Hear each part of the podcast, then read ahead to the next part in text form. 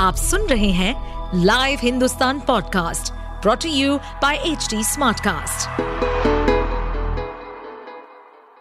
आपका हमारे पॉडकास्ट में स्वागत है। इस पॉडकास्ट में हम जानेंगे सेक्स से संबंधित सभी जानकारियाँ। चाहे वो सेक्सुअल हेल्थ हो हाइजीन टिप्स हो रिलेशनशिप हो या उससे जुड़ी कोई भी समस्या। तो आइए लेट्स टॉक खुलकर।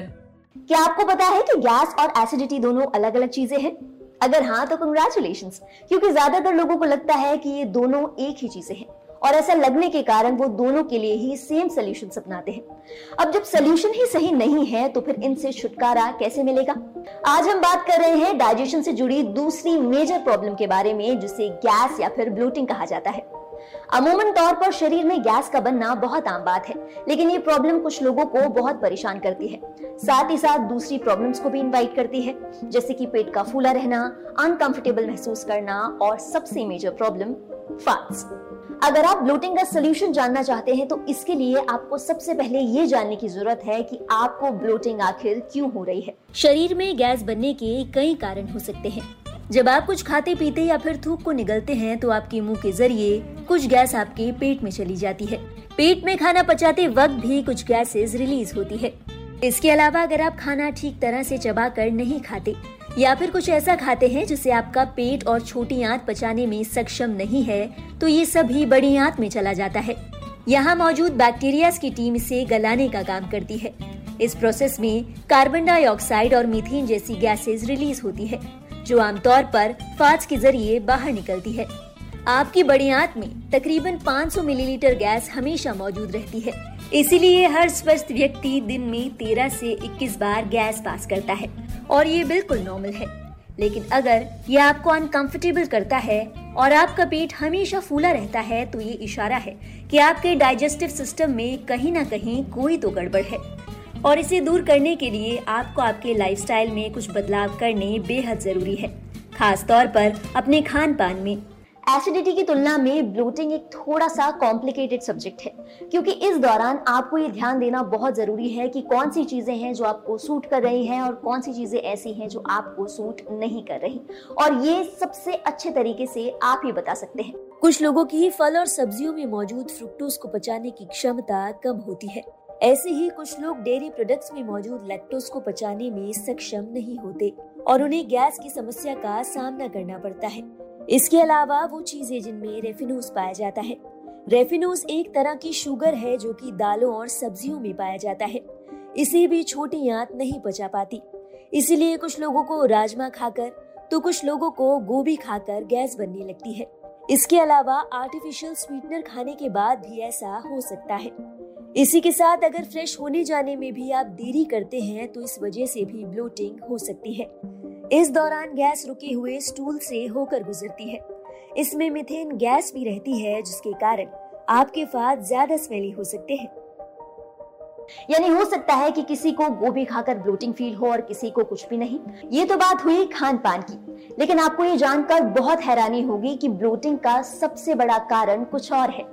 और वो है स्ट्रेस यानी तनाव। ये गैस कई कारणों से बनती है। पे, गैस कई बार पेट में नहीं बनती है अत्यधिक तनाव के कारण व्यक्ति बहुत सारी हवा खाने के साथ, पानी पीने के साथ पेट में निकल लेता है। और ये हवा पेट में जाकर आंतों में केस का रूप धारण कर लेती है एवं पेट फूल जाता है। पुराने समय में ये कहा जाता था कि खाने को धीरे धीरे चबा चबा के शांत मन से खाना चाहिए। अगर आप जल्दबाजी में खाना खाते हैं, बिना पूरी तरह चबाए हुए खाना खाते हैं तो इस प्रक्रिया में बहुत सारा खाना बिना पचे ही निकल जाता है और आंतों में जाके बैक्टीरिया द्वारा इसमें विघटन होकर के गैस पैदा की जाती है। तभी तो पुराने समय में कहा जाता था कि हर एक घास को 32 बार चबा के खाना चाहिए, जिससे कि उसका पाचन सुचारू रूप से हो सके। अब अपने को खाना समय पर खाना चाहिए, उपयुक्त समय खाने को देना चाहिए, अच्छी तरह चबा चबा के खाना चाहिए, ताकि लाड़ का खाने के साथ मिश्रण अच्छी तरह से हो सके।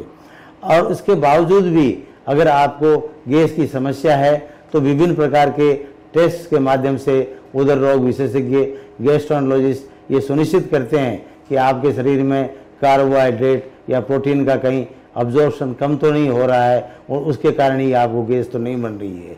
तो हमेशा खाने को तसल्ली के साथ खाएँ ताकि एक्स्ट्रा एयर आपके पेट में ना जाए। इसी के साथ खाने के बाद अपनी बॉडी को कॉन्शियसली ऑब्ज़र्व करें कि कौन सी चीज़ें हैं जो आपको एनर्जेटिक फील कराती हैं और कौन सी चीज़ें हैं जिन्हें खाने के बाद आपको लीथल फील होता है या फिर ब्लोटिंग फील होती है।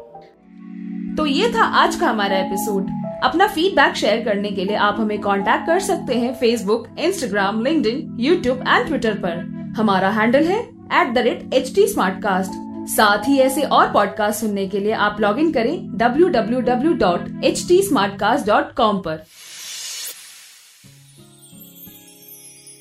This segment is brought you by Patanjali तो आचार्य जी, मेरा आपसे आज का सवाल है ये कि बड़े बड़े हॉस्पिटल्स में हम आजकल देखते हैं कि आयुर्वेद के विभाग खुल रहे हैं।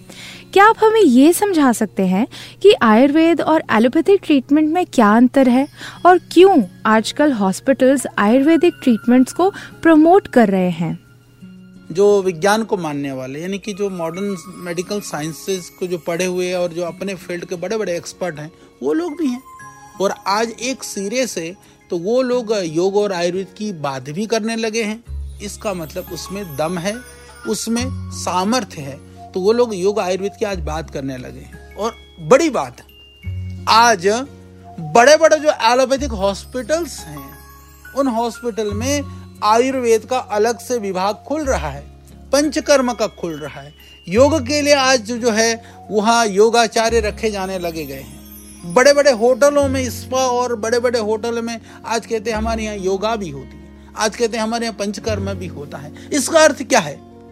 हो सकता है कि आप के पास इतना साधन या समय ना हो कि आप फाइव स्टार होटल में जाकर के आपको, आप पंचकर्मा करा सकें। हो सकता है कि बड़े बड़े हॉस्पिटलों में जाकर के आप उन चिकित्सा को ना ले सके, पर इतना तो हम अपने अंदर कॉन्फिडेंस पैदा कर सकते हैं या अपने अंदर हमको भरोसा होना चाहिए। जब सारी धरती के लोग उन विधाओं को लेकर के आज आगे बढ़ रही है या उनकी रुचि पैदा हो रही है तो फिर हम स्वयं इसके लिए जागरूक न रहें तो ये हमारी बुद्धिमत्ता नहीं है। आप सोचिए ना कि एक बड़े से मॉडर्न हॉस्पिटल है, बिल्कुल फाइव स्टार नुमा हॉस्पिटल है। वहाँ भी अब एक योग और आयुर्वेद का एक विभाग, एक कहीं ना कहीं एक उसका शुरू हो गया है। इसका अर्थ यह है कि वह जीवन में इग्नोर करने वाली चीज़ तो नहीं है। तो आपको आपको फिर उसको कैसे अपनाना है? तो जो उनमें लिखा हुआ है। भाई, आयुर्वेद, जैसे मैंने कहा, पैथी नहीं है। पैथी नहीं तो आयुर्वेद क्या है? कि जो लिखा है, उसको जीवन में उतारो। प्रतिदिन जीवन में आप उसको धारण करो। वही आयुर्वेदोक्त जीवन है। अगर आपको आचार्य बालकृष्ण से की गई ये बातचीत इंटरेस्टिंग लगी हो तो पतंजलि वेलनेस पॉडकास्ट को सुने ऑन एच टी